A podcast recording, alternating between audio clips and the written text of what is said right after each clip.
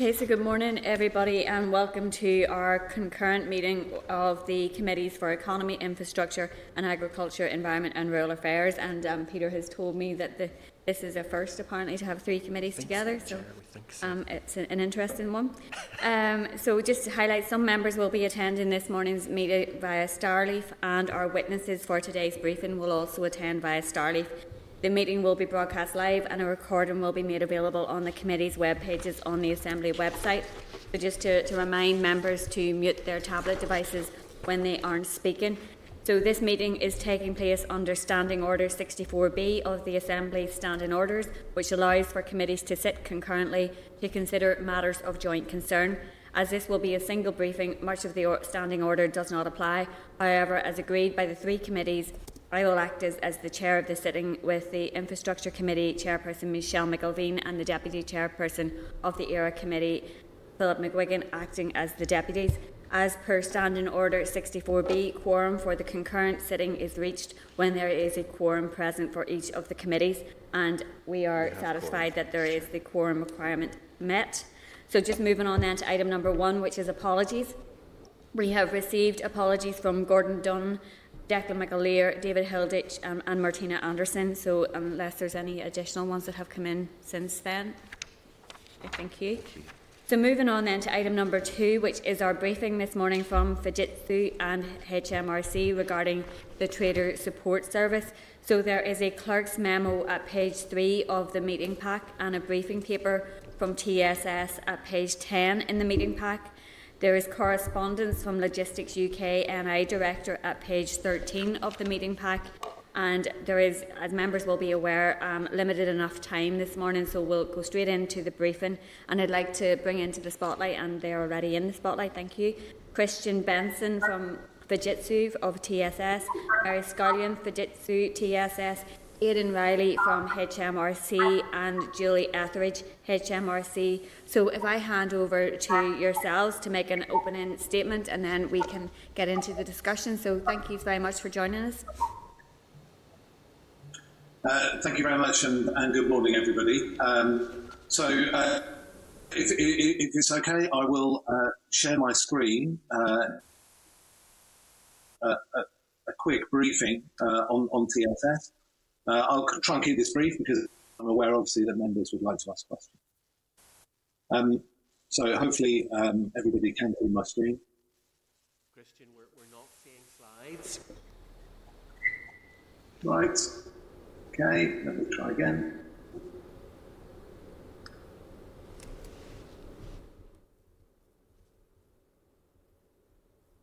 Can you see this? We're good now, yeah. Okay.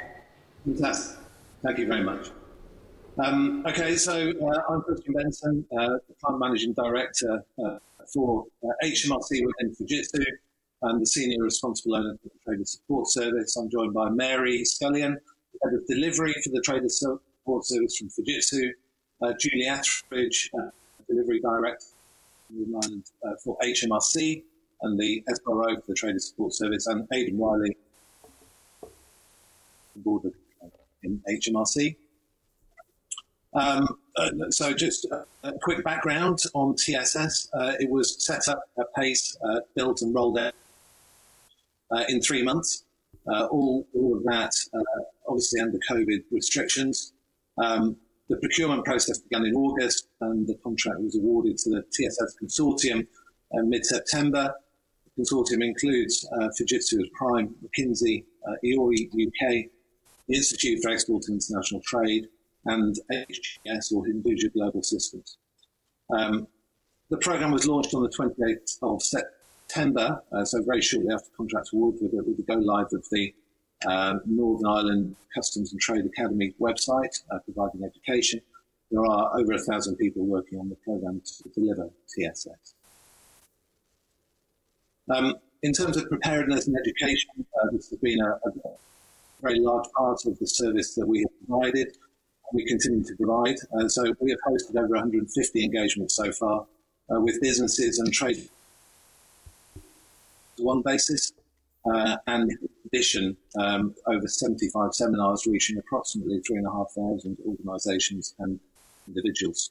Uh, and you can see in front of you uh, a selection of uh, organisations that we have engaged with, um, and, and, just out, out, of interest, we are engaged with or have engaged with uh, ASITA, um, with uh, the Belfast City Council, uh, with the British Retail Consortium NI and UK, and with the International Meat Traders Association. Uh, on our um, uh, education website, um, the uh, NI Customs and Trade Academy, we have over 30 user, user guides. And those user guides have been downloaded over 330,000 times uh, since going live at the end of September. The service itself, um, so it is a free to use digital service helping businesses and traders of all sizes to navigate the changes the way goods move uh, once the Northern Ireland Protocol came into effect on the 1st of January. So we offer education and advice. Uh, we provide a digital first service, which means uh, mainly web website driven, uh, but we also provide a, a contact center and contact center support to help traders with issue resolution on the new mandatory process.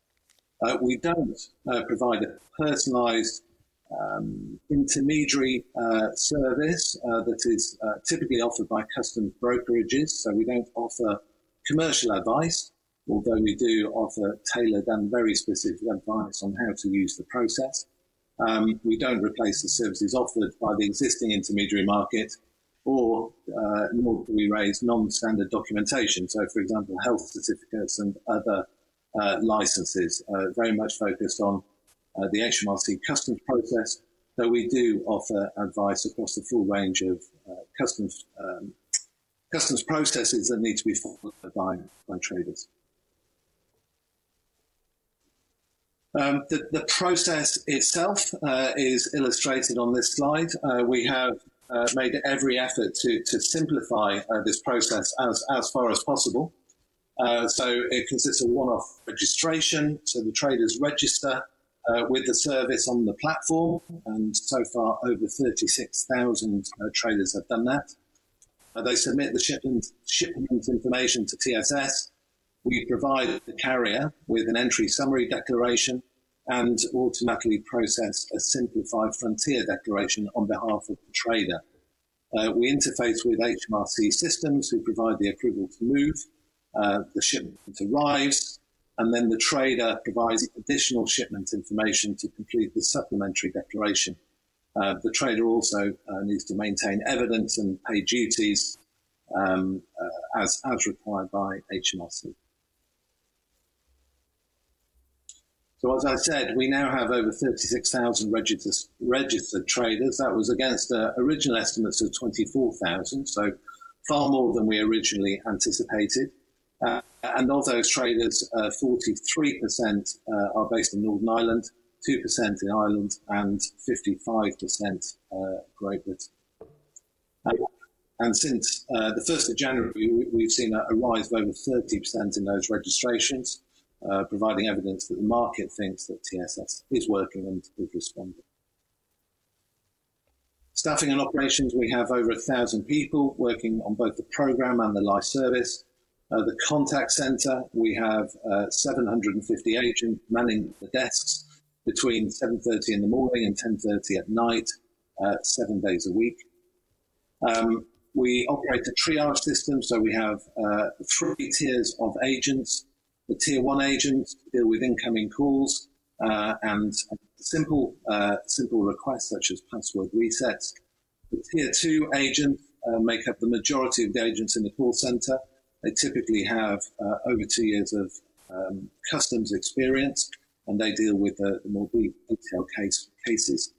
Uh, tier three agents, uh, typically with seven or more years of customs experience, um, take a, a, deal with the more complex cases and take a very hands-on and personalised approach uh, with traders to help them solve their problems. Uh, we are constantly upskilling our agent base uh, with uh, weekly training and knowledge sharing between all those three tiers of agents. In terms of metrics, um, you can see some numbers there on, on, on the left-hand side. Um, so uh, we offer the free support and advice to traders in, in managing legally required customs uh, declarations. Uh, TSS has so far processed uh, and enabled uh, the movement of over 330,000 consignments since the 1st of January. It is a digital first service, so, so 90% of queries are raised online. Um, and we see TSS users actively engaging with, with the training uh, and the training materials. So um, nearly 200,000 visits to the uh, NICTA Academy and over 300,000 training guides uh, downloaded.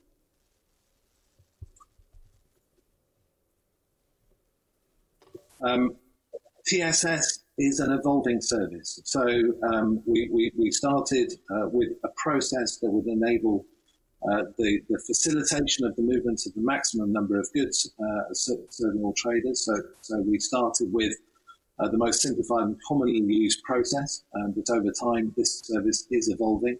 Uh, we've worked hard to train our agents more extensively, um, and as I said, uh, weekly training sessions occurring with all those contact centre agents. Um, we're constantly educating the trader community. Uh, I talked previously about the, the, one-to-one engagements and also the, the seminars that we hold. Uh, those seminars typically uh, are hosted by both TSS representatives plus HMRC uh, plus uh, DEFRA and, and, and, DAERA representation as well. Um, it's important to say that we are not complacent. We, we recognise there is still work to do, and we continue to work on releasing more functionality and enhance our service uh, to support the trading communities of Great Britain and Northern Ireland. Uh, identify and apply UCC facilitations uh, to help re- reduce the administrative requirements, particularly for small traders. Um, uh, some examples here of how we have uh, responded to the market.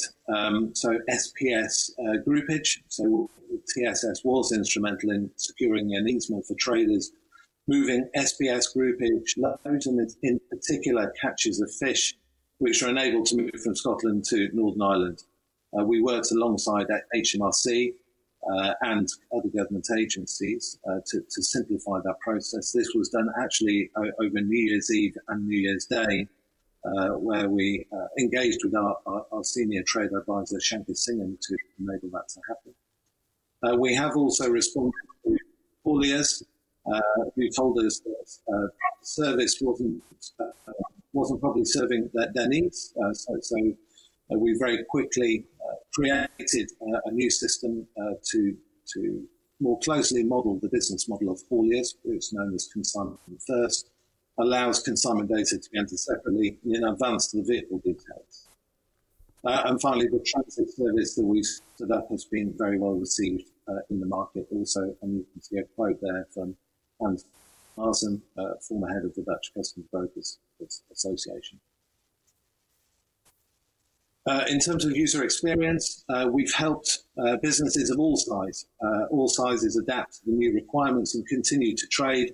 Uh, you can see some examples in front of you from Tata Steel, uh, what, needing to move 200 tons of steel, the major energy and electricity provider into Northern Ireland, um, so we, we, we, stood up some agents to help specifically process the paperwork, and, and, they do this now on a, an ongoing monthly basis. Uh, and then also uh, some some other examples of, of smaller uh, businesses uh, that we're helping, and we've received very positive feedback from those businesses. Um, and, and, finally, just some some quotes from the Federation, Roger Pollen, the Federation of Small Businesses, um, talk, talking about the uh, TSS being extraordinarily helpful um, and really helping uh, individual businesses to facilitate goods movement um, uh, as, as, well as we can and very cooperative. And uh, that is the end of my briefing. Uh, I just wanted to finish by saying I'm, I'm incredibly proud actually of the service that the TSS consortium has managed to stand up in a very short space of time. And we continue to evolve, as I say, and help businesses um, and, and, help facilitate the movement of goods between GB and North London. Thank you. Okay, thank you very much for that, um, Christian. So, just uh, to highlight to members, during the, the question and answer session now. Questions will rotate around the committees as follows economy, infrastructure, ERA, and then around again and again. Questions will continue until there are no further questions to be asked or until the briefing ends at 12 pm. Um, and as always, questions will be asked through the chair. Myself and the deputy chair will identify the members to ask questions, and the member will then be brought into the spotlight if they're using Starleaf, where they can ask their question and once they've asked their question, they'll be returned to the audience. Each committee has determined the order in which members will be called, and just to ensure the maximum number of members get to ask a question, members shouldn't uh, make any long preambles or statements before their questions, and there won't be an opportunity to ask an immediate supplementary following your initial question.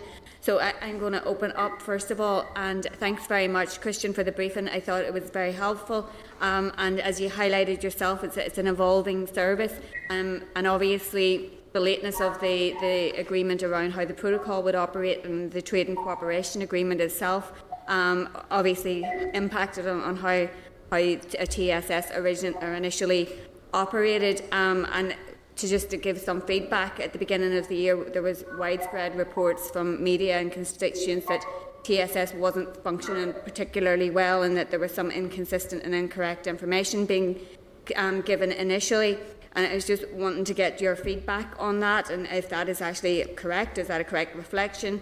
Um, and what has been learnt since the beginning of January and what has been done to be um, more responsive to the needs of businesses. And you mentioned specifically that you don't provide bespoke information, but is there um, further work being done to perhaps be able to be that bit more responsive to individual businesses?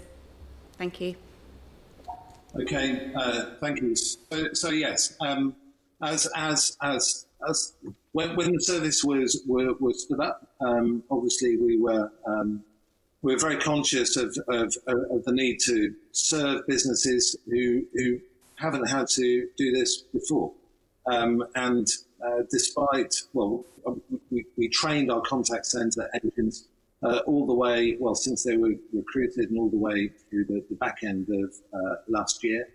Um, we continue to improve uh, that, that training. Um, we continue to provide uh, training on a weekly basis, as I said, to all of those agents. And, and what we see actually uh, is, is a gradual improvement uh, in the in, in, in, the way that those calls are being answered and, and that businesses are, are being served.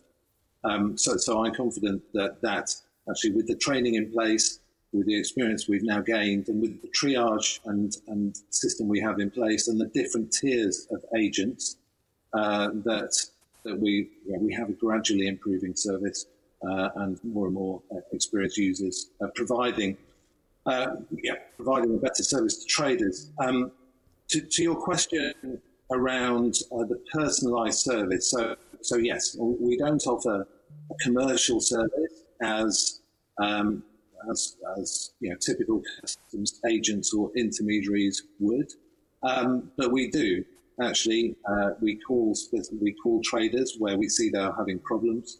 Uh, we provide uh, through our tier three agents very sector specific advice as well. Uh, and we have um, we have various examples of, of businesses um, providing very positive feedback on, on the service they're providing. And we're also proactively reaching out and calling um, calling businesses. So on Tuesday, uh, for example, we made from the contact centre over 10,000 outbound calls uh, to registered businesses uh, to help them through the process where we where we thought that, that, that they may be stuck or they, they needed assistance. So we're proactively reaching out as well as uh, taking those calls uh, into the contact centre. I think, is it Mary? Mary if I may, I'd like to build on some of the points that Christian has made. In terms of the of the training of the various tiers of the agents, as Christian has said, we're constantly evolving that training and, and um, uh, improving on it. But what, what we have built in is a, is a complete feedback loop, if you like. So we have a stakeholder engagement team that operate with the, the uh, trade associations that Christian has mentioned, one to one with specific businesses who need uh, specific advice about how they get through the process. Uh, but in those engagements, uh, what we do is we collect the feedback we have, we identify common problems, and we are evolving our training on that basis. So we've developed over uh, 750 knowledge articles for our contact centre agents based on those engagements that help them to uh, answer the, the, the, questions that we know are, are, exist out there in the marketplace. So we have a complete feedback loop, if you like, in trying to develop that training and to improve. Um, you know, our, our market engagement gives us the insight into what traders are facing, and that's what we're using to build our training and our knowledge articles for our contact centre. Thank, thank you very much. Um, and I suppose just to reflect that we, we have had feedback that um, that you are very willing to listen to feedback, so that, that's that's useful as well. So thank you for that response.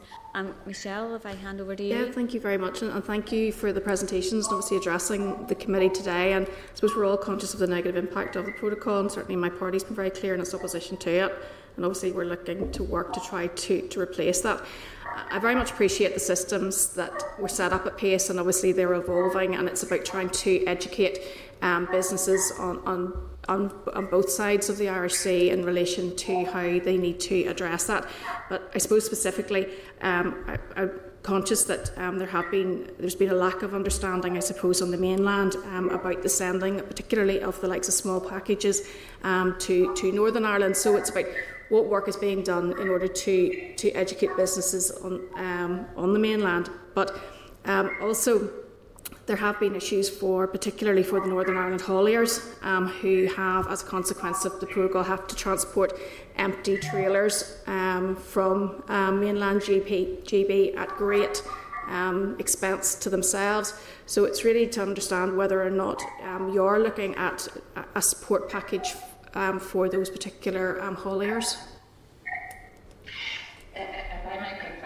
Um, we, we are aware um, uh, and we do speak to the Road Haulage Association and, uh, and other trade bodies we are aware of the difficulties they faced and our response on the consignment first solution that Christian referred to in his presentation was in, in answer to that. Uh, the, the, kinds of issues that the, the hauliers were bringing to our attention. Uh, and it was very much based around the fact that um, they're putting together details of their consignment way before they know exactly which lorry is going to take or which vehicle is going to take those consignments um, on the journey uh, from GB to NI. Um, so uh, that consignment first allowed them to put together those details and at the last minute, as their business model is to uh, allocate those to a particular vehicle. Uh, and that was exceptionally well received. Uh, as an example of the feedback that we are sorry of how we've used that feedback to evolve and develop those systems. And we have a rolling program of releases for the system. So we listen to feedback in conjunction with HMRC colleagues and others. Um, we identify where we might have improvements. So our rolling program is, is identifying what's going to be the most effective changes we can make. Um, we agree a release program for those and communicate accordingly in your question around the preparedness of whether it's NI or GB, um, interestingly, our analysis of the 36,000 traders that are that are registered with us, 55% of those are based in GB, and it's through that outreach that we have with those traders and with the various associations that we're trying to do um, more and more outreach to make more and more businesses aware and prepared for what is ahead of them. Okay, thank you. Um, if I could just ask the, the witnesses when you aren't speaking, if you could mute your devices as well, because um, the members in the in the Starleaf are, are getting a little bit of feedback. So, um, Philip, and, and, oh, and also some members, if you haven't muted, if you could do so as well. Thank you very much, Chair. Uh, thank you very much for your presentation, uh, uh which has been very, very useful. Uh, in terms of just kind of following on some of the, the issues discussed, uh, regarding the groupage solution that you, have talked about there, uh, containment first, I mean, can I ask, uh, was this done in tandem with DAERA, who had previously mentioned at our committee they were working on, on similar schemes? And then following on from that, more generally speaking, in terms of evolving, and enhancing the service that you've talked about, what interactions or what level of interactions are you having with DAERA and DEFRA generally in coordinating checks and documentation relating to agri-food and SPS, and then just you know how are you working around the uncertainty of I suppose the British government's uh, unilateral extension uh, period moves as well. Um, in terms of our interaction with uh, DAERA uh, uh, uh, and others, um, we are we do have regular engagements, weekly engagements with HMRC colleagues, with DAERA, and indeed um, uh, DAERA DEFRA uh, join our daily calls just after we do releases. So we are working very closely, um, facilitated through HMRC colleagues, with the, the departments that we need to. We're very conscious that TSS is a small cog in a very big machinery, um, but and having said that, uh, because these things are so interlinked, we have to make sure that we are linked up completely. So we do have those regular engagements, uh, uh and we well, I think we have all of the right contacts in the various organisations to allow us to resolve issues that are brought to us and to proactively engage in any new releases that we do. Um, in terms of uh, some of the examples that were given, uh, I think Christian gave the example of the, the groupage for, for fish. Um, uh, early on in the process, we are trying as far as possible to work with colleagues to identify where uh, easements uh, help and work those through where, where, we can to make suggestions to improve the lot um, of, of the companies that, and organisations that we engage with. We're very much about implementing the rules uh, and um, trying to, to smooth the, the, the path of, of, of what um, the rules tell us we need to, to, to apply. Um, uh, so, but at the same time, um, we have, as we've proven um, here, are some of the examples that we've given. We have actually made suggestions and worked with other organisations to uh, identify where simplifications can help. And um, it's, it's worth pointing out that the member also raised um, how we deal with uh, uncertainty, um, given the well, given the, the, the, the, status of negotiations and ongoing changes. So we work very, very closely with, with HMRC colleagues, including Julie and Aidan, on, this call to understand as early as possible uh, what might be coming on down the track, and then obviously make make uh, relevant modifications uh, to us to our systems and processes to, to, to, allow for those changes to happen. Um, and uh, yeah, I'm, I'm, really proud of the, the track record so far uh, in, in, us being able to modify those those systems and those processes uh, to allow for those changes. Okay, thank you. So can I bring into the spotlight, please, Stewart Dickson?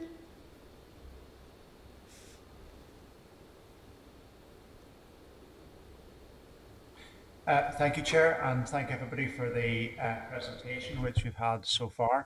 Um, may I ask you, as we approach the end or change of the grace periods, uh, and also as the pandemic uh, starts perhaps to ease a little across the UK, we will see a great deal more uh, business and, and transportation taking place. How are you resourced to tackle that? Because clearly there will be a large change either uh, as a result of the ending or changing of grace periods, uh, and also as a result of an increased uh, volume of traffic and goods uh, in the systems. Thank you, Chair. As, as Christian has already alluded to, we have a, we have about a thousand people working on this. We have 750 agents, uh, and based on, on the analysis that we are doing to date, I mean, our calls are answered within around six seconds on average, um, and uh, we uh, have processed, as Christian said, supported 330 odd thousand uh, consignments moving. Um, we believe that we uh, are in a position. We've seen all sorts of humps every time we do a new release or every time uh, uh, a new um, process has to be followed. For example, in recent times, we've, we've um, um, um, made live the supplementary declaration process. So we do see peaks and troughs, but even at that, we are still uh, well able uh, to um, respond uh, actively respond and quickly respond to the requests that we have to the extent that, I mean, we have been able to do 38,000 odd outbound calls in addition to processing the 30,000 inbound calls.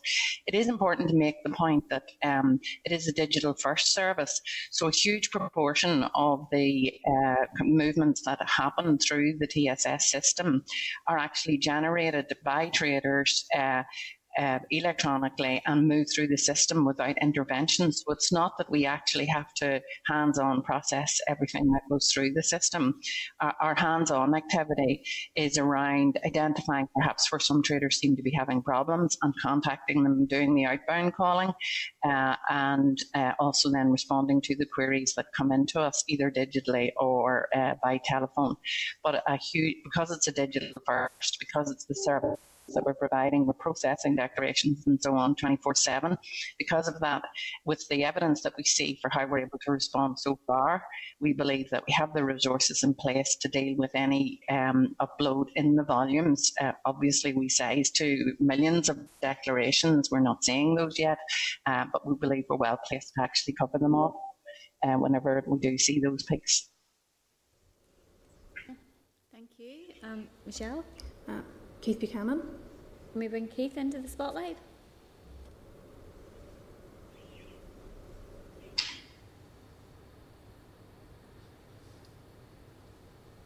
Okay, can you hear me okay? Yeah.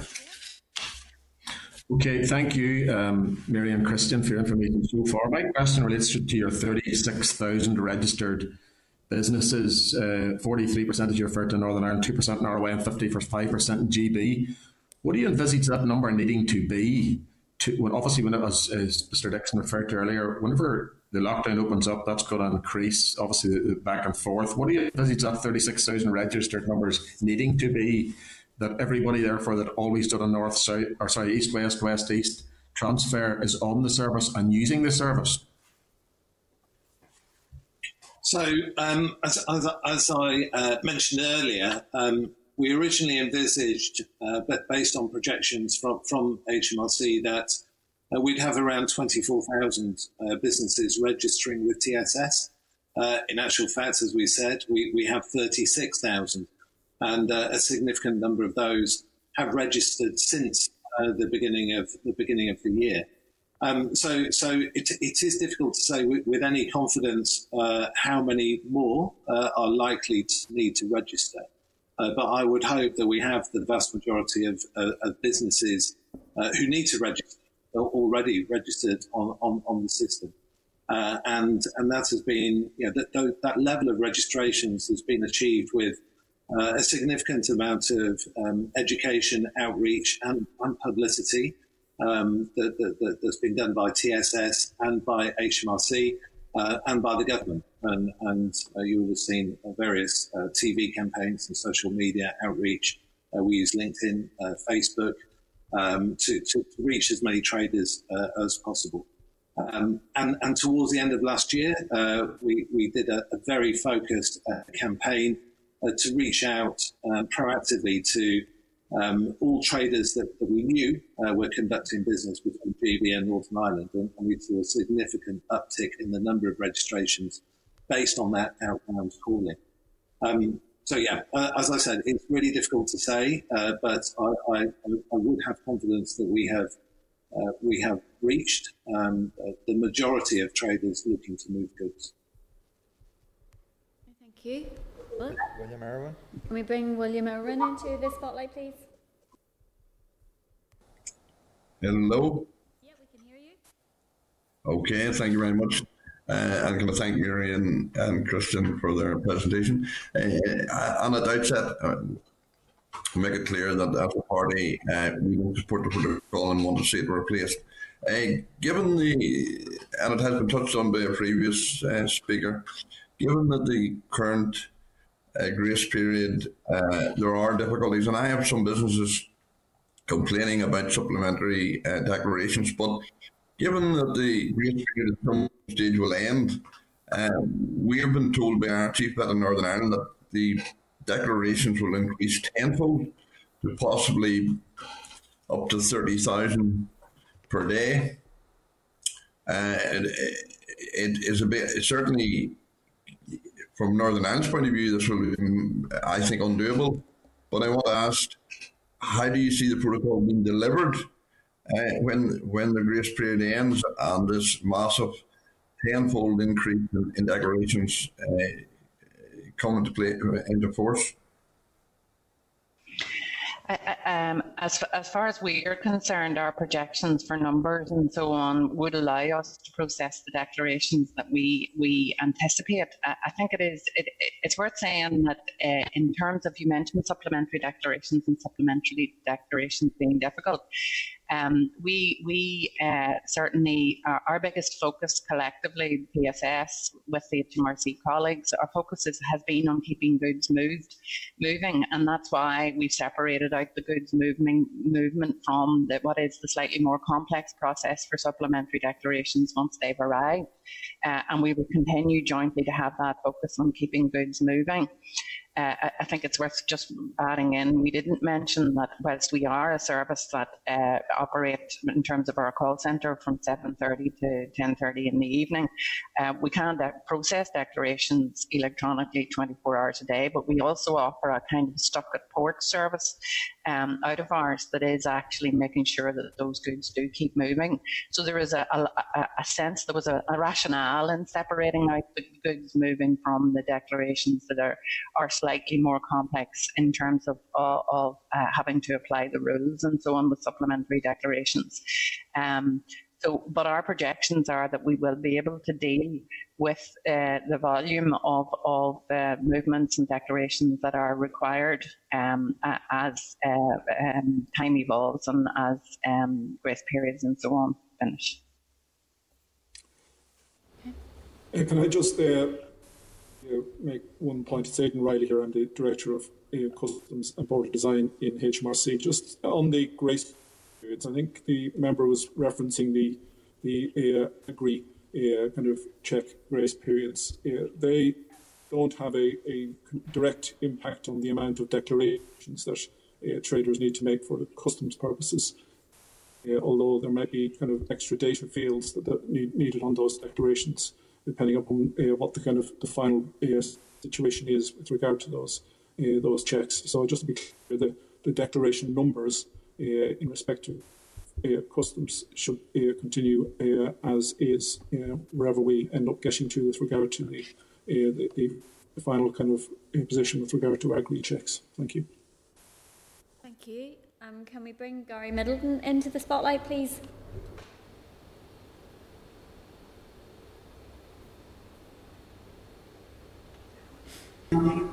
Thanks, Chair, and uh, obviously thanks for the presentation. Uh, very useful information. Uh, like others, I want to say just on the record that uh, obviously we do not support the protocol and want to see uh, the protocol replaced. Um, obviously, uh, in GB uh, particularly, there has been a lot of confusion around uh, customs declarations and, and career requirements, and you know various GB businesses have taken the decision not to deliver goods to Northern Ireland. Uh, what I would like to find out do you have any figures for um, those who have contacted the TSS service and have just felt that, look, the burdens were too much, the complexities were too much, that they decided not to bother uh, and, and not to service the Northern Ireland public? Thank you. We wouldn't ha- have specific stats on those that have taken those decisions. Our job is very much to support people through the process, and, and uh, we have provided some feedback or, uh, some of the examples of feedback that we've had where we have been able to ease that process.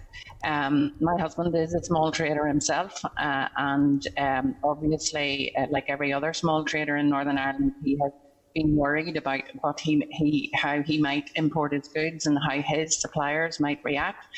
Um, and so far, uh, he has used the trader service, trader support service very effectively to work with his suppliers in GB to uh, bring goods into Northern Ireland for his business. Uh, I'm not quite sure in my own mind how he would have done that without the help of the likes of the Trader Support Service. So we do very much feel that our job is about making it easier and simpler for um, businesses to make to move those goods from GB to Northern Ireland, um, both from the perspective of the uh, trader in GB who's supplying the goods and businesses like my husband's in Northern Ireland who are trying to bring the goods in. Uh, and and uh, as we've said, in terms of the number of movements that we've made, we have eased uh, the path for many, many people in, in trying to, to, to, make it as simple as, as it possibly can be. And as we've described, we've evolved that over time. Uh, so, um, you know, we will continue to, to, to do that. Uh, we will continue to, although we don't provide, provide a bespoke solution for every organisation, we will provide, um, I'll call it bespoke advice, but we will actually help individual traders through the journey. Uh, so, in so much as they uh, um, are in touch with us and we help them uh, we would not have statistics around anyone who has made the decision not to use, not to, to supply goods to Northern Ireland. That, that's not something we have specific visibility of. Okay, thank you. Michelle? Cathal Boylan. Can we bring Cathal into the spotlight, please? Thanks, Sharon. Thanks very much for your presentation. Just Aidan, um, you said one of your slides this is a six stage process from registration through. Just uh, quickly, the time frame on that. I also, um, following on from a previous question, the issue of the potentially increase in numbers. Um, you're up to 36,000 now. Is TSS ready for the additional increase if there's an increase? And finally, the question of engagement. Obviously, I'll represent a border constituency. Um, so, the, from, from my perspective, sorry, sorry, the phone's ringing there in the background. From my perspective, what engagement has there been in terms of those businesses, especially in the border corridors where they're registered both north and south because of Brexit? They actually have an operating centre in, in the south. So, in terms of proper engagement and facilitating those businesses who primarily are operating uh, from the north, has there been extra any extra engagement or advice in relation to helping their transition through. Those are my three main points. Thank you. So, um, so I, am sorry, you, you, broke up at, at, the beginning, so I'm not sure I caught all of your question. I, I, think you were talking about the length of time it takes to. to yes, I said yeah, there's a six-stage process from registry. Yeah, it's roughly the time frame for that first. Yeah. Yeah. Okay. So, so um, on average, uh, we're finding that uh, we're able to process uh, around 80% of declarations within 15 minutes. Um, of those, the vast majority actually flow through uh, in seconds uh, to, to the back to the HMRC systems, and, and then we get a, a, response back from those HMRC systems. the end-to-end process includes uh, supplementary declarations, and the supplementary declarations are raised after the goods have moved. Uh, so, so, so that, that that's obviously dictates the, the length of the, the end-to-end process. Uh, but, but in terms of actually processing the declarations, as I said, the vast majority uh, are, are, handled uh, in seconds. Um, as to the, uh, the, the increase in numbers and volumes, um, I'll go go back to uh, Mary's point. So, so we're very confident that we are resourced within the contact centre uh, to deal with uh, the increase in volumes that, that we anticipate. Uh, and also that the, the technology solution uh, that we've provided is also uh, sized appropriately uh, to deal with to deal with la- large numbers of large, large, large volumes of declarations. So in excess of, of what we're doing now, we're, we're very confident that that will continue to be the case. And, and, and so far, the system has been available 100% of the time. So it hasn't gone down uh, since January the 1st at all, no outages, uh, and we're confident that that will continue to be the case. Um, as to your point around engagement with businesses, uh, both north and south of, uh, of, the border, obviously our focus has been on engaging with Northern Ireland businesses and GB businesses, uh, moving goods uh, east to west um, and, and vice versa. Um, however, we are engaged very closely with the um, with the Irish government as well, and the different departments and agencies within the Irish government. So, so we hold uh, regular calls uh, with the um, with the Irish Revenue Service, the Irish Agriculture Department as, uh, as well, uh, and we, we are closely linked to what they're doing uh, with their own systems uh, as well to make sure that uh, that north-south trade is facilitated as far as possible. Thank you, Philip. Can we bring Patsy McGlone into the spotlight, please?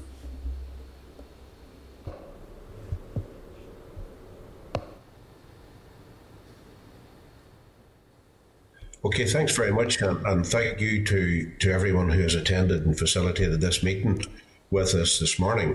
Um, to get back to the issue, and it's probably more a question for yourself, Aidan, there at HMRC.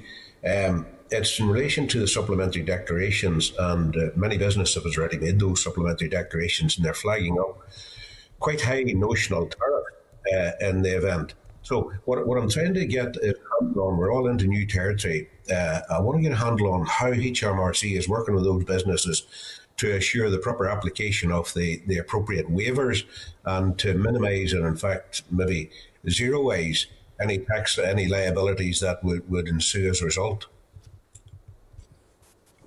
Thank you very much. So you make a, a very good point.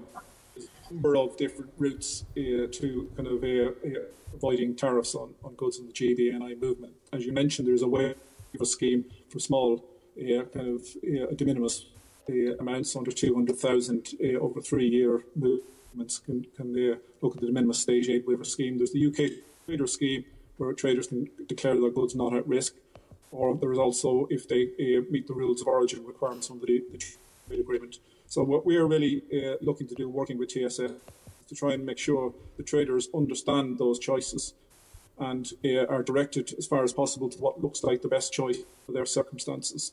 And uh, TSS are looking to make, and I'm sure uh, colleagues want to come in on this in a second, uh, kind of improvements to the portal to make sure that uh, traders are uh, don't kind of inadvertently miss the opportunity to to, to make that the right claim when they're actually completing their supplementary declarations through the process.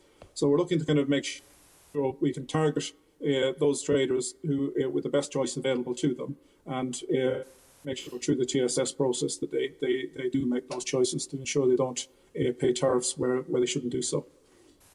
Thank you. And I don't know whether uh, Mary or, or Christian wants to come in on that on the TSS side. I, I, think, I mean, I, th- I, think the pack includes, if it doesn't, I mean, I can describe it, but there are examples of where we've actually talked and helped uh, organisations through that very process. I mean, Alliance Flooring uh, Distribution uh, um, at one point in the, uh, can't remember whether it was early on in the process or more recently, um, they wanted to make sure that they were able to avail of any zero tariff tariffs that were available to them under the, the, the trade agreement.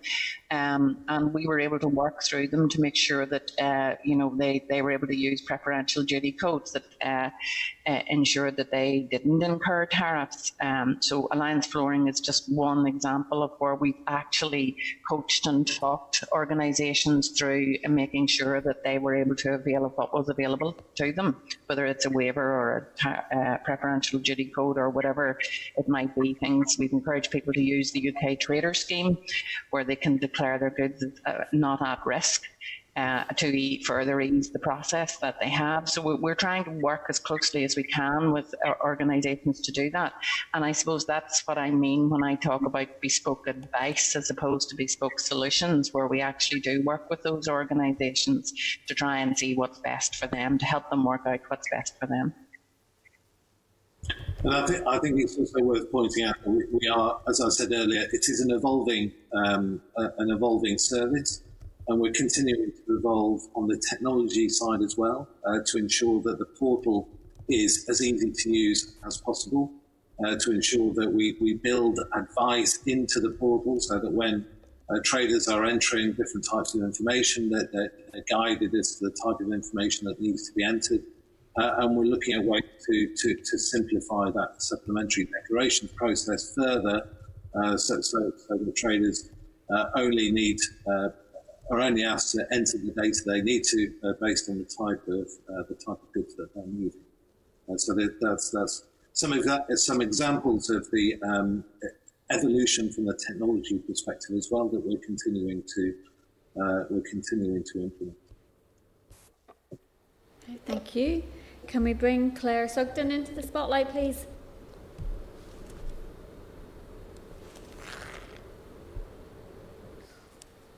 Sorry, thank you, Chair. Uh, good morning, everyone. Um, is there um, some mechanism which would be able to capture or support um, new businesses, um, you know, who maybe haven't yet traded uh, east-west, west-east, um, but are exploring their options um, and, and, are wanting to access your service to, to know what that looks like and if there's an opportunity there?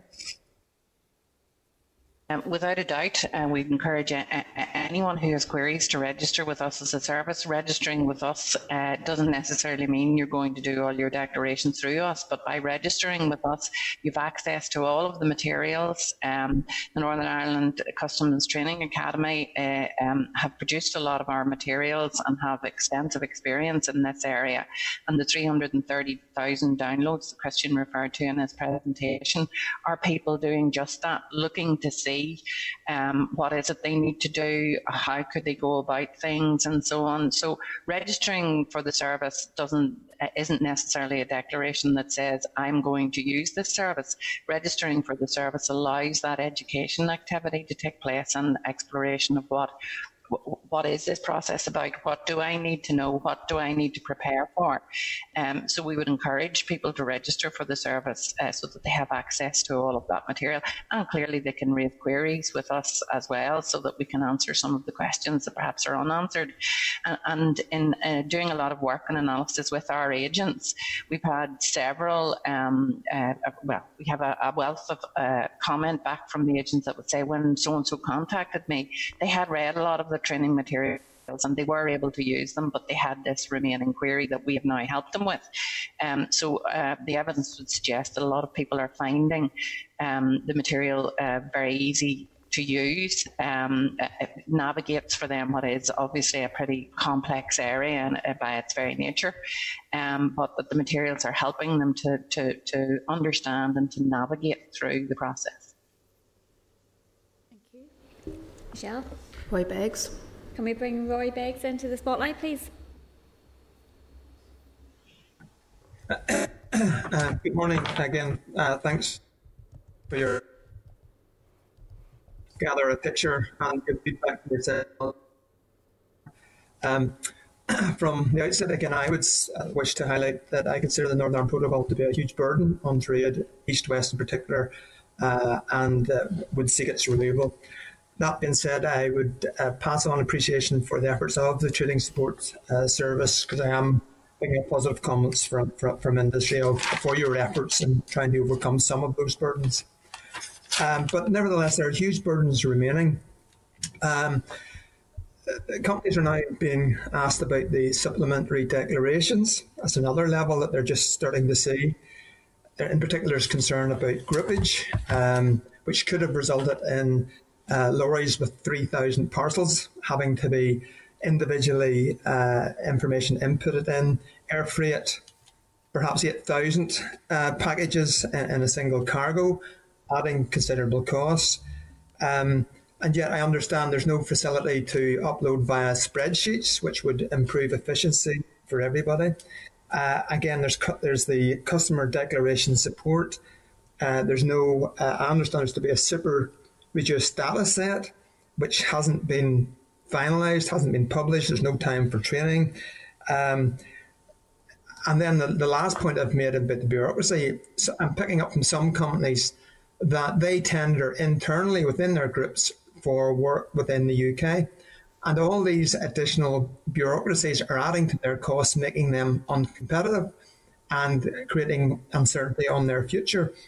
So, my question to everyone is uh, what are they doing to, to really reduce the horrendous level of bureaucracy and additional costs that companies are facing when they move goods, particularly uh, from east to west? Thank you for that. there's two or three parts to that question. Clearly, can I can I address the first one about the uh, uploading? Um, we we uh, are shortly um, uh, uh releasing our bulk upload for uh, supplementary declarations, which should hopefully address that very first point around um, can we not upload? It's not spreadsheets per se, but it is to overcome the problem of having to individually put in every de- supplementary declaration singly. Uh, and what what it is is a mechanism where you can bulk upload them uh, and then they are processed singly, obviously. But uh, it is easing the burden. We did this bulk upload whenever we were doing um, entry summaries and SFDs in the early stages when we went live at first. Uh, and typically the bulk upload uh, functionality follows shortly on from the uh, portal functionality. So um, the good news is the bulk upload is imminent. The specification for that was published some time ago. I can't remember exactly when, but I think it was mid to late February. Um, so that specification was published some time ago uh, as to how uh, and the how-to guide and how to use that bulk upload um, functionality is without a doubt um, uh, available on the NICTA website the guide, I mean, and the specification itself. Um, in terms of, of, of the simplification, um, you know, we are driving always to uh, simplify as far as we can. In some cases, as this Christian has said, it's technology. In some cases, it's working with uh, colleagues to see how we can implement the rules in a different way, say HMRC colleagues and so on, in terms of how we maybe can implement the rules in a, in a slightly different way. Um, I know that the, the, the groupage uh, solution uh, did go some way in the early stages to actually make do that kind of simplification and we will add those kind of ideas to our what we call our product backlog, our, our rolling program as we talked about earlier. Um, so uh, you know we are still constantly working with colleagues to identify um, what uh, how we can make it easier.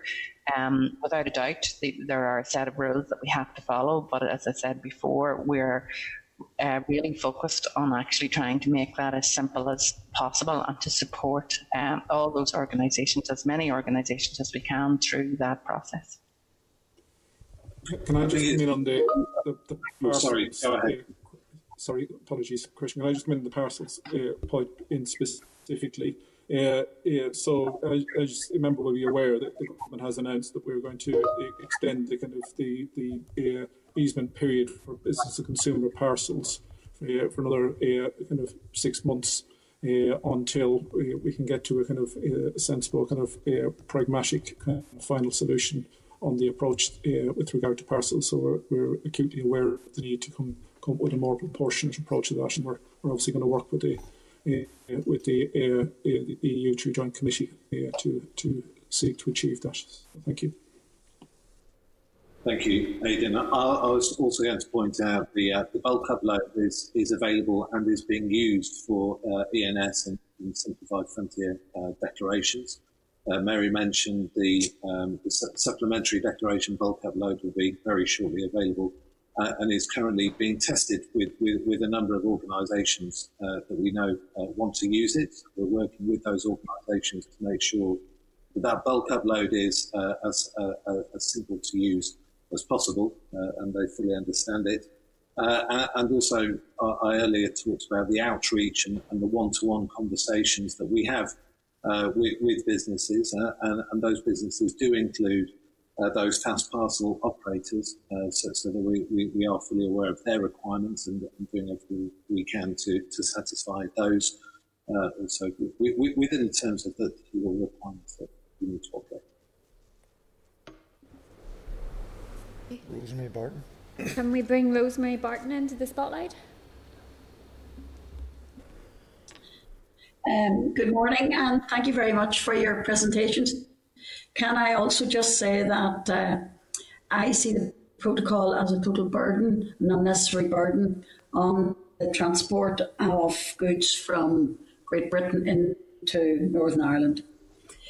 Um, I have a few questions. It's for H- HMRC and it's in relation to obviously uh, HMRC expect have a system in place to provide refunds of tariffs paid where goods remain in Northern Ireland.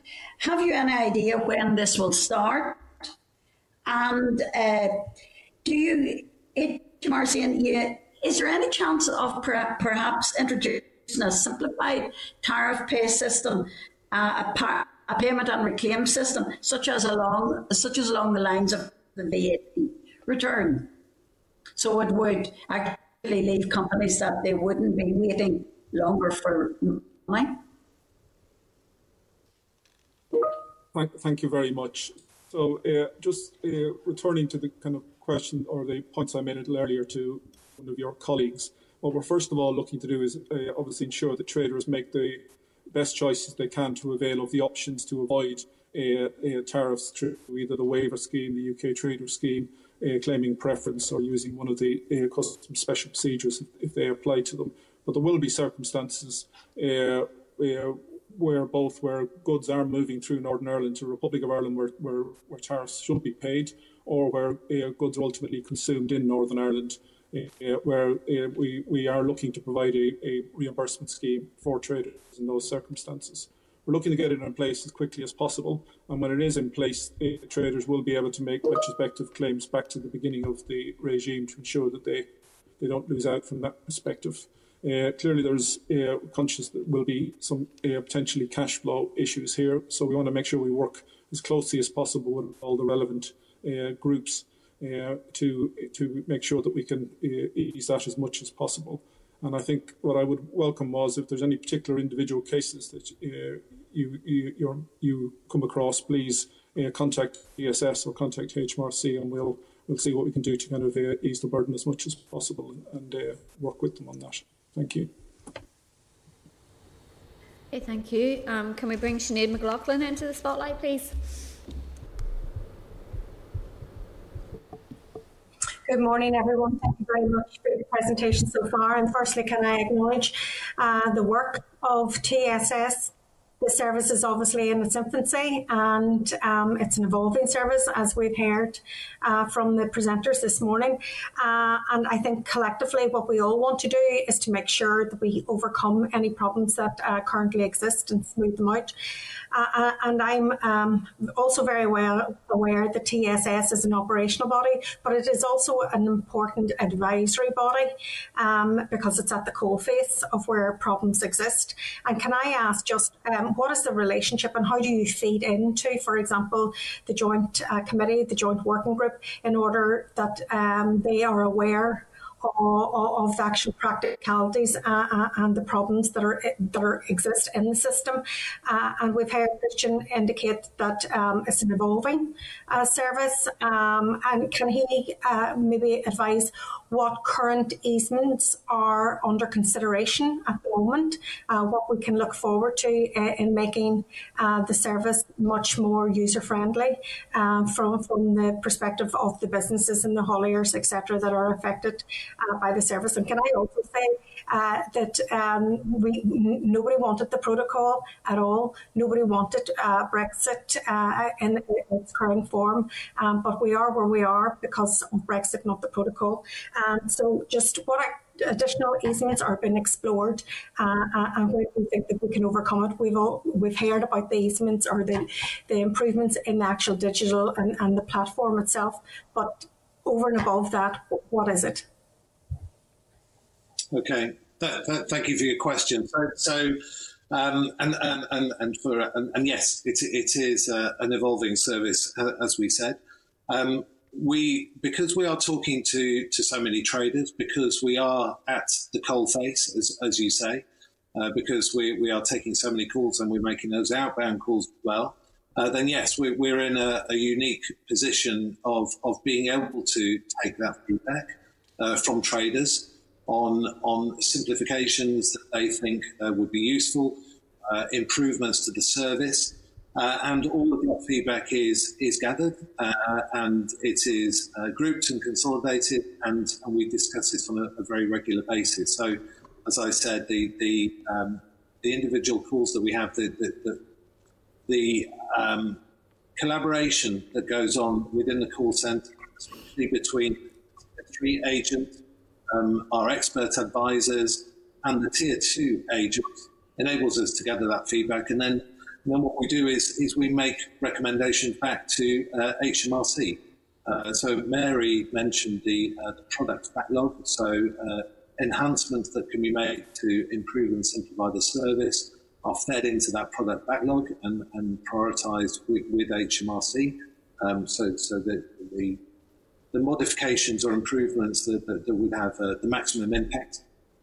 Um, but also uh, we, we, feed back to HMRC in terms of uh, other simplifications for easements that, that, that may, may, be useful uh, and may be worthwhile. Uh, and through HMRC, then there is a route up to the Joint Committee and, and other departments um, as, as well. Uh, and a, a specifically to the particular that are being planned uh, that's, that's, very much uh, that's very much a HMRC uh, a, a government function uh, to, to look at that sort of things. All I can say is as soon as we become aware of them within TSS, obviously we work to modify the system and process as quickly as possible to enable those to be reflected in, in our service. Uh, but perhaps Aidan, you, you want to talk about the uh, easements. Thank you, Christian. I, think there's a, a, lot to add to what you've said. Basically, we're, we're alive to the, the kind of need to kind of explore as far as possible uh, ways in which we can uh, uh make things as straightforward and, and, simple as possible for business, and particularly around data requirements. And we're we're we're exploring as far as possible ways in which we can we can reduce the data requirements as far as possible on the supplementary declarations, and working very closely with TSS on on how we can deliver that. Uh, and going back to the point I made earlier around targeting traders to the right options uh, in respect of, uh, of tariffs, we're, we're, trying to make sure that as we release the kind of the, the supplementary declarations to traders, that we kind of do it in a way that we we can uh, target those traders with the right options and make sure the call center staff are ready to kind of to work with those traders on, on the on those correct options to make sure we can we can ease them through the process and ensure that not paying tariffs where, where they're not due. Thanks. Okay, thank you. Michelle? Andrew Muir. Can we bring Andrew into the spotlight? Thank you very much, Chair, and uh, thank you for coming here this morning. Um, very unusual, very large committee meeting uh, this morning. Uh, just following on from the question from Rosemary Barton in terms of the at-risk goods and the, the rebate process. Obviously, that's a, a significant issue. Um, whether there's any timescales for resolution in relation to that, because obviously that has an impact upon cash flow upon businesses. And just one other issue is just uh, in the Republic of Ireland, obviously they have their import system, and whether you have learned any lessons from their experience to date. Obviously, they don't have grace periods and stuff like that down south. Whether there's been any learnings taken from what, what their experience has been to date thank, thank you very much. Uh, so on the, the rebate scheme, as, as I say, what we're trying to make sure is that we can uh, ensure that uh, traders avoid tariffs in the first place as far as possible. But where uh, they, they do incur tariffs uh, and those goods are ultimately consumed in Northern Ireland or re-exported and they could claim a rebate, we're looking to get the rebate scheme in place as quickly as possible and uh, you know, and hopefully in the in the very uh, not too distant future it will be in place, but in the in the next uh, few months, uh, and ensure that traders can claim uh, uh, rebates back to the beginning of the regime when that occurs. but you know, I think the, the, key point to make is we're trying to make sure that we can target the various options of avoiding tariffs at traders, and if there are particular situations where traders are going to need to avail themselves of the rebate scheme, I think if they can contact HMRC and TSS, and we'll try and work with them as, uh, as much as possible to try and uh, ensure that they don't uh, suffer cash flow issues in, that respect. on the second point around learning from what's happened in, in, the south, we've we we do kind of speak to our counterparts in the Irish Revenue on a regular basis to understand how things are operating there. Uh, Christian mentioned a uh, conversation TSS have had in that space, and quite a lot of that's around ensuring we can ease the flow of indirect movements from Northern Ireland through Ireland into GB and beyond in both directions. And so we are very keen and acutely uh, aware of the need to ensure that the processes, uh, the Irish processes, work uh, efficiently and smoothly as well to ensure that kind of Northern Ireland businesses can move their, their goods in that route in a, um, as an unfettered manner as possible. Thank you. Thank you. Philip? John Blair. Can we bring John Blair into the spotlight, please?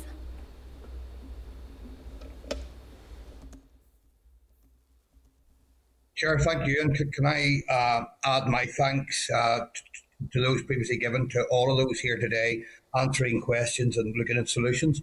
Um, and on the basis of solutions to the uh, much predicted problems of, of Brexit outworkings, could I try to focus on a potential goods in transit system? And I say that in relation to goods destined for Northern Ireland coming from GB through the ports of Rosslare or Dublin, and mindful also that those routes are all, uh, often a more cost effective certainly environmentally better way um, for departures in GB south of Birmingham. Can I ask, therefore, if uh, a goods in transit system can be achieved, and if it is established, what impact it would have on current established arrangements and also tariff arrangements? To, some, to, to an extent within TSS, we have implemented solutions for goods in transit and goods coming from GB into Northern Ireland via IE. Um, there is there are systems and support in place already within TSS, but again, they are evolving. Um, I, I, am aware of an, a, a, release, another a further release on those transit journeys uh, that's imminent I can't remember precisely which aspects are, are about to be released, but I know we have done uh, a, a, a, great deal of work on um, uh, providing support and systems for the transit. Um, the uh, one of the quotes I think that Christian referred to was uh, around um, what we've done in the transit arena. Um, but as you rightly say, things um, are evolving and things are changing, uh, and we will have more and more work to do, no doubt, to actually make uh, the transit journeys as easy as possible. But there is support there at this moment in time.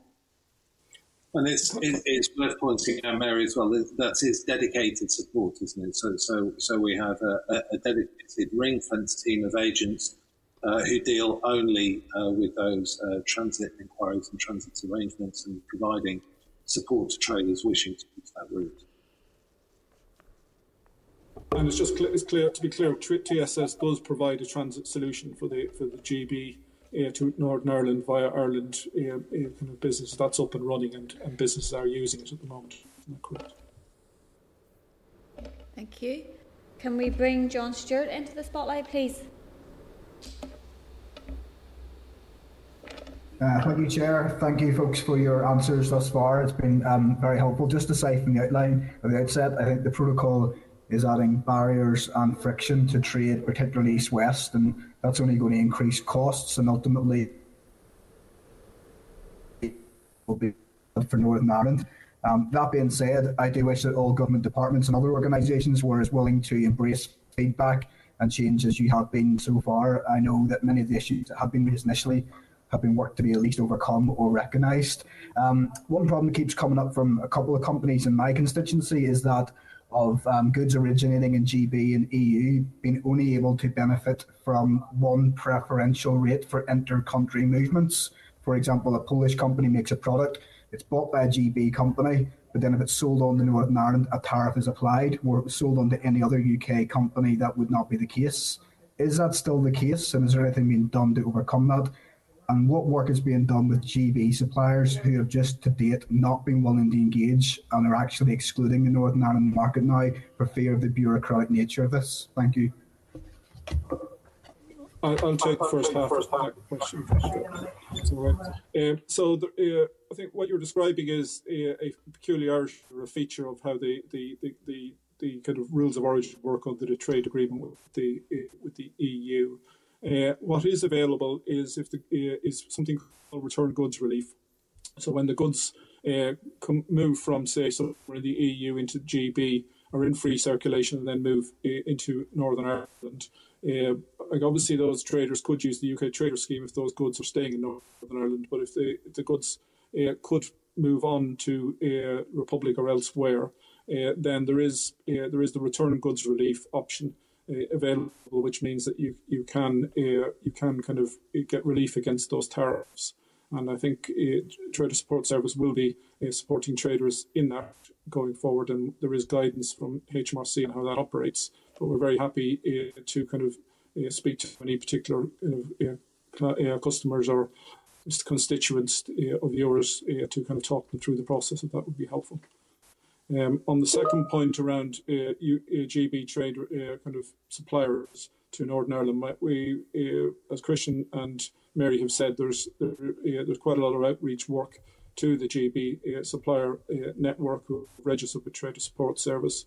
More widely than that, HMRC is targeting kind of GB suppliers as, as far as possible to ensure that they're a aware of uh, what the protocol requires, but be aware of the actual uh, kind of uh, help and support available with those movements through TSS and otherwise, and to ensure that they, they, they make the right choices in that respect. So we are doing as much as we, we can to kind of uh, identify and uh, communicate with and, and, target those businesses to, to so they, they realise uh, how straightforward the process can be when you when you actually kind of utilise trader support service, etc.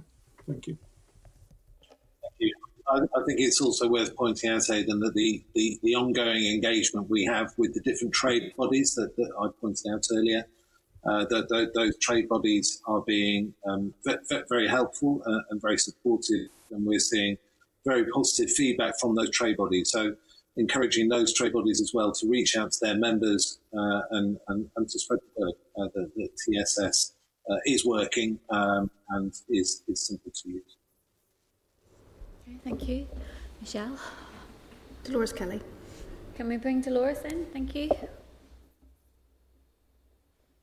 Sorry. Hello, hello everyone. Thanks very much uh, for the presentation. And uh, like others, I want to join in uh, thanking TSS and others for working alongside operators in what has been a very uh, difficult uh, uh, time for everyone following the decision of Brexit. But can I just ask?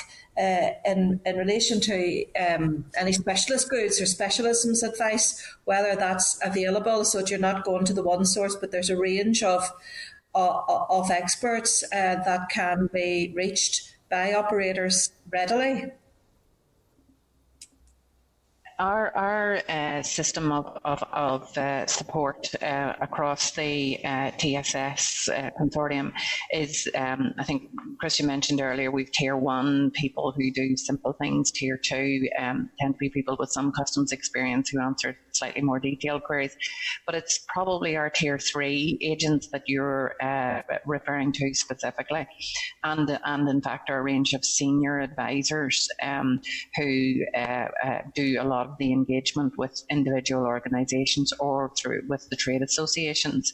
Uh, in recent times, um, we have aligned those tier three agents uh, with specific areas of specialism or sectors, if you like.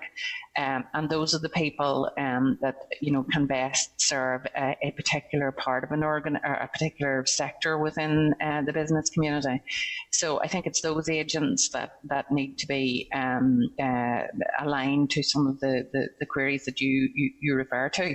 Um, so I think in, in, in approaching TSS, if, we make it clear that it is a very specific um, sector related, we can make sure that those queries are, are direct to the, the, the right part of our organisation. But we are aligning people more and more to sectors and specialisms.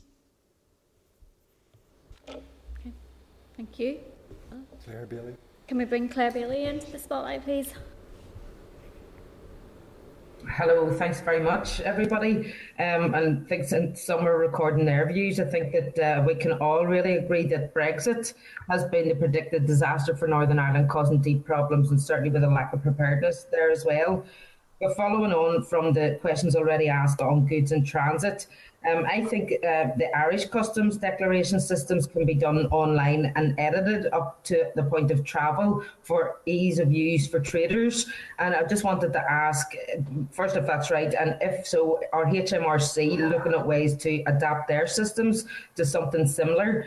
Um, and also note that HMRC has recently told a House of Commons committee that a solution had been found to an issue that could have seen the NI steel importers facing a 25% tariff. Um, and that would mean that then importers can access a quota and not have to pay the EU safeguard charge. So, can you tell us if this solution has worked and has it been successful? And can something similar be applied to other sectors?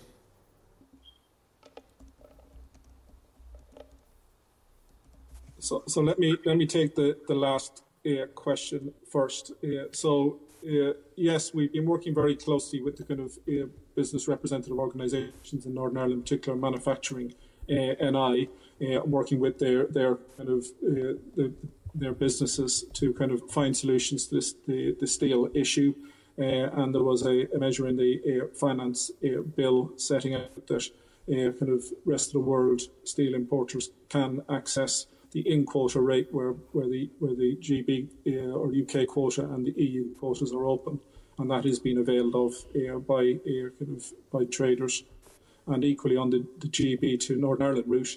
Uh, there is uh, traders can uh, access the kind of in quota rate as well on, on movements in that direction. In, in other words, not be subject to a tariff where those quotas are open, and that has been working well and operating well. We are aware that there are other sectors where there are kind of issues with uh, trade defence measures, etc. And we're, we're continuing to work very closely with the industry to understand the issues and work with them to kind of develop solutions. Um, on the other question of, in respect of the uh, uh, declaration service, uh, the, the, HMRC systems, the goods vehicle movement system, and uh, and kind of customs declaration service are uh, uh, modern and flexible systems that allow traders a to pre-lodge but also to amend uh, their kind of their, their processes up to the point at which they, they kind of they, they move the goods. Uh, so it is a it, it, works in a in a similar way as I think you're describing the Irish system, which I'm I'm less close to, uh, obviously. Uh, and the points that were made earlier by uh, Christian and Mary with, with respect to a groupage solution also helps in that respect, in that uh, kind of traders can uh, make changes uh, right up to the, the point at which they're they're they're entering the goods into the uh, into the the system for the goods vehicle movement system, so that that allows that allows flexibility in that respect as well. Thank you. Thank you. Can we bring John O'Dowd into the spotlight, please? Uh, hello, Chair, and thank you to everyone for their presentation this morning. Earlier this month, we've seen the British government take unilateral action in regards to the protocol and move uh, change dates back to October.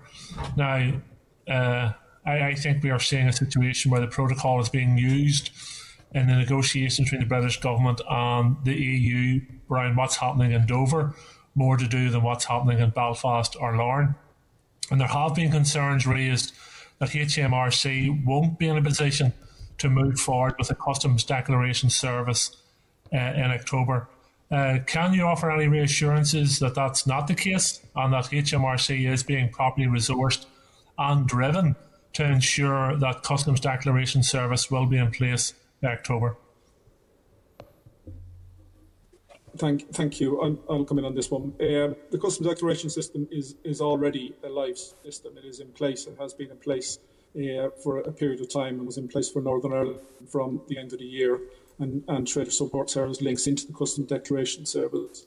I think what you're, uh, the point you're, you're, referring to is in respect of parcel payments uh, up to October.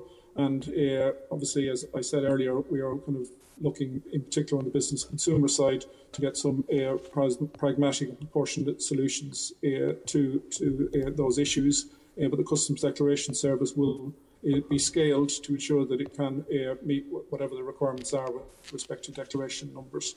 And uh, we're confident of that. Thank you. Thank you. Liz Kimmins. Can we bring Liz into the spotlight, please? Thank you, Chair, and, and thank you to everyone for the presentation this morning. My my questions, just two questions that kind of are linked back to what Stewart Dickson had uh, talked about in terms of staff and service demand. Um, there was an assertion that the, the TSS is under resourced. However, uh, to my knowledge, there's 36,000 registered traders and 1,000 staff. So theoretically, for each staff member, there are 36 companies um, being advised. Um, and I know, uh, Mary, you had mentioned that at the minute you are, are you know, you are capable of, of delivering the service. Um, and, and I would assume that not all of these companies would require daily advice. And with calls being answered so promptly within six seconds on average, it appears that demand for the service wouldn't be very, very high. Um, I just have some concerns considering that there's 355 million pounds set aside for the scheme over two years. It's a monumental uh, amount of money, and it was just around seeing value for money on that. If if, if we could get a comment on that, or, or maybe some clarity around some of that. Well, uh, uh, the value for money uh, judgment, I suppose, I, I need to leave to, to, to HMRC colleagues. But in terms of, of what we're doing, we we um, we have moved successfully to date 337 uh, consignments into Northern Ireland. We do have those thousand people, but the thousand people aren't necessarily aligned in in the in the I suppose simple maths way that it's it's one person to to, to 36 uh, companies that, that that's not quite how we operate. We have a, a, a range of how we're organised in terms of we have stakeholder engagement teams, which are uh, doing that uh, outreach, those seminars that we described with trade organisations, the one-to-one advice with various um, uh, customer organisations where we actually have that one-to-one engagement and describe exactly how they would move through the system. So that's our stakeholder engagement team. We have technical teams that look after the actual platforms. We have a contact center that um, you know have 750 agents. Some of those are dedicated to export, some of those are dedicated to transit, as we described earlier, and then we have the tiered system for either the inbound or the outbound calls. Um, but as we say, a lot of what is being done is a digital solution, uh, uh, and the technical and business process teams, if you like, are engaged in deploying that solution both from a technology and the business process point of view. So the, the, the people that are engaged on this are across a broad range of, of roles and duties. So um, we, we probably have never thought of it in the terms of one one person looks after 36 companies. That, that that's not actually how we operate. Uh, and if you think uh, we've alluded to the doc- to the material that we've produced, we've alluded to uh, the knowledge articles that need to be produced for our customers. We produce a weekly um, uh, bulletin advising traders about what the new releases are, what changes are even coming to HMRC systems that will affect them in the overall process, uh, and any policy uh, decisions and so on that are made. So there's a huge amount of effort goes into developing that kind of material. So from from an overall value for money point of view, um, I can assure you that those people are working exceptionally long hours. I would also say they're incredibly proud of what they've achieved in the very short time scale that they've achieved it in. Um, so, uh, but the overall value for money is, is not my judgment to make. But um, I can assure you that those people are um, working every hour that's been sent to them so far. Thank you.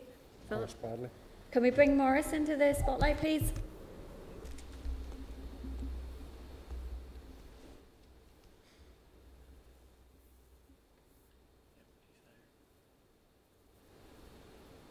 Thanks, Chair. Can you hear me all right? Yep. Yep, we can.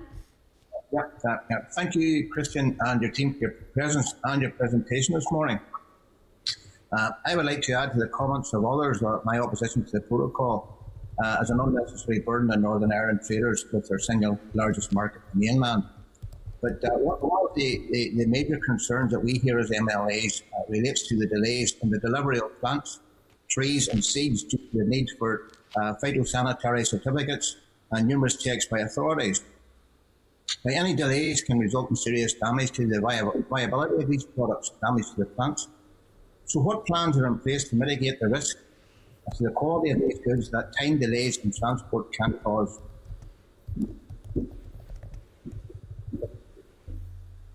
Um, so, uh, TSS, TSS has been set up to, to facilitate uh, the movement of goods, uh, specifically as customs processes.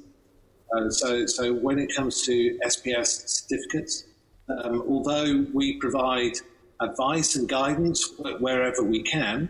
Uh, actually, it's not within the TSS scope of responsibility to to you know, create those certificates and, and, and, to make that happen. Um, but uh, as I said earlier, we, we do work very closely with DEFRA uh, and DAERA. Um, I mentioned uh, earlier the, the, the example of uh, groupage uh, fish, where we, we where we did work very hard with, with DEFRA and DAERA to, to ensure that fish could be moved uh, over the New Year's period. So, wherever possible, we will help. We'll try and help to coordinate whatever needs to happen, both for uh, individual traders um, and also to ease the overall process. Uh, but, but actually, uh, SPS certificates and, uh, and, and that, that side of things actually lies beyond the scope of the TSS service. Okay, thank you. Um, if I could just ask a question around um, some concerns been raised about the need for consignment level um, declarations uh, for business to consumer packages um, and what that might mean for, for people and for businesses. I was just wondering if any consideration has been given to, the, for example, um, bulking procedures to be an option in respect of that. Thanks. I'll, I'll take that one. Uh, so, uh, as you're aware, the the, uh, the government has announced the kind of uh, for six month easement period in respect to business and consumer parcels, and what the government is looking for is uh, proportionate and pragmatic solutions to this to, to ensure that they, uh, it protects the kind of consumer, Northern Ireland consumer and doesn't add uh, excessive burden. So we're looking for to work with the uh, Commission on getting solutions that are uh, are sensible and proportionate. And uh, in that context, uh, clearly issues like those you've described are the sort of things that we would we want to consider. Thank you. Thank you, Michelle. Oh, Dolores and Liz, was that. Any further questions? Harry Harvey. Harry Harvey, can we bring Harry into the spotlight, please?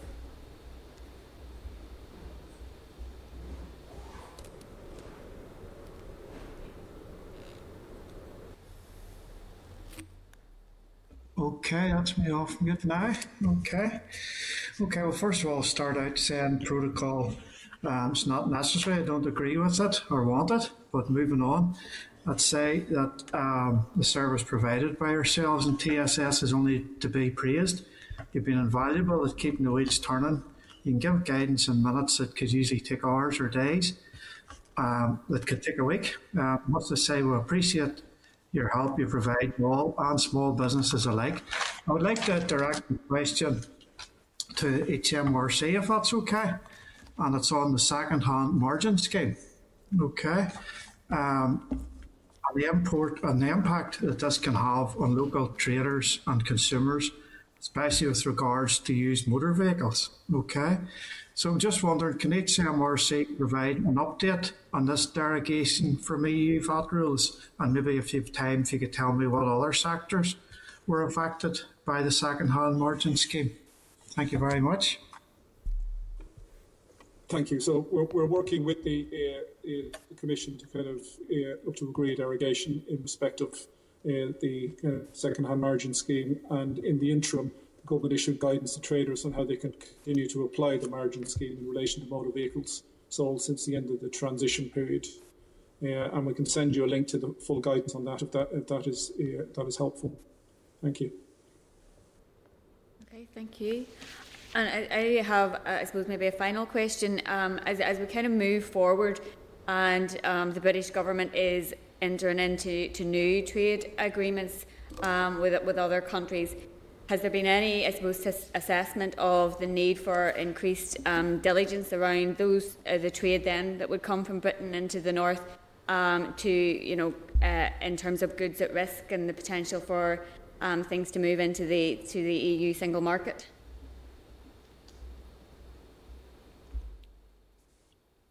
So I'll take that question. I'm sorry, I didn't quite get the beginning of it. My my my uh, my IT was playing up a bit. Can you just repeat the question, please? Yeah, no problem. Um, I was just saying, in relation to, I suppose, moving into the, the slightly longer term, as the British government moves towards finalising new trade agreements with other countries, will there has there been any assessment about the need for, I suppose, to increase diligence around the trade between Britain and the North, with the potential for goods to move into the, the EU single market?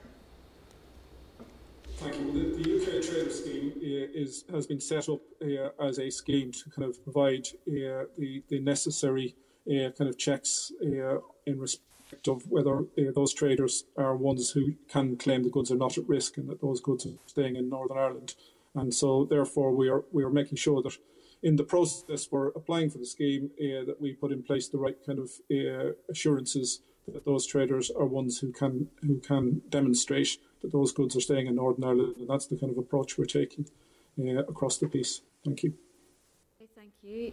Um, I think Cathal Boylan has his hand up, Michelle, so we'll, we'll bring Cathal back in. Chair, thanks very much. And Chair, thanks for uh, chairing the meeting. I mean, there's a lot of people in and a lot of questions were asked earlier on. But but just adding to yourself and Christian, maybe I mean just some clarity because I mean at, at the start there was concerns about the poor level of uptake in terms of registration and uh, to the scheme. You said you predicted there was thirty. You, your your predictions were twenty four thousand. Now there's thirty six. I mean, just for clarity, and maybe you'd like to write to, to the committees just to give us the information. I mean, where's where was that database? You said HMRC database. Where, where exactly did you get that data from? And I know we've asked the question on other members about the potential figures. I mean, clearly, um, I would just like to see where we got that data and the potential moving forward, just so we can have that, please. Thank you. Thank you. We, we, we can't provide you with uh, with the basis on that. It's fair to say that uh, there was less data, obviously, on movements GB to NI before, so there was uh, limited data sources. But we've uh, we we kind of within that we, we came up with figures that were the best estimates. But we we can provide you the basis on which we, we came up with that. Thanks. Okay, thank you, Philip. Have you any more? Um, can we bring John O'Dowd into the spotlight, please? Uh, thank you, Chair. Uh, and Ian, if I can just go back to um,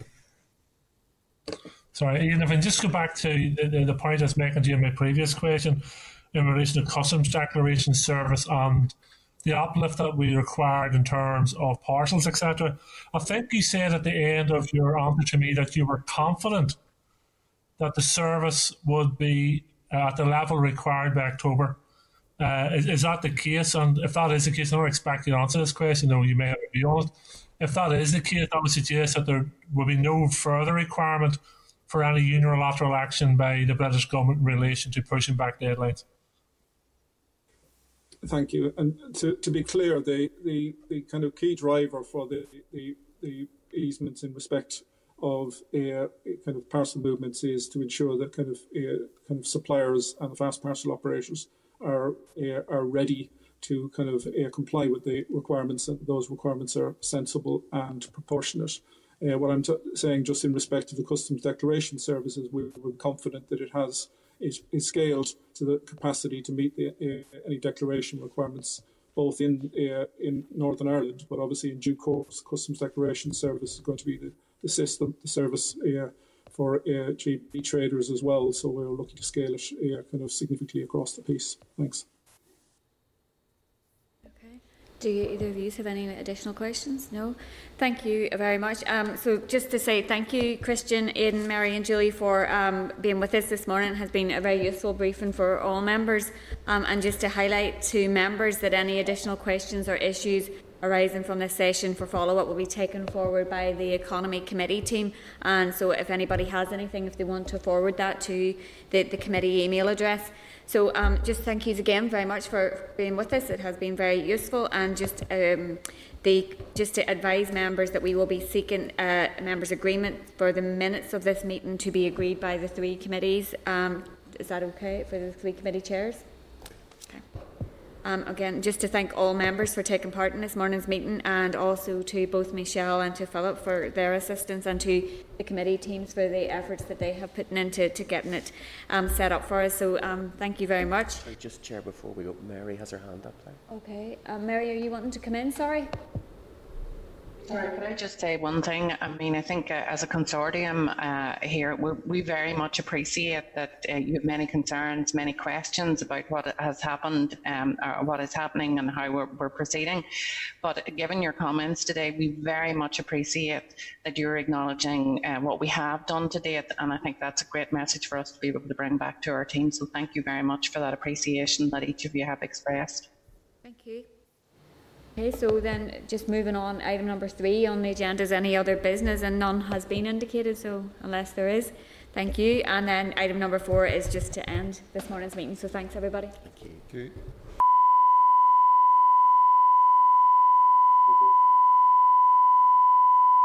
This is the Northern Ireland Assembly Senate Chamber Programme Sound.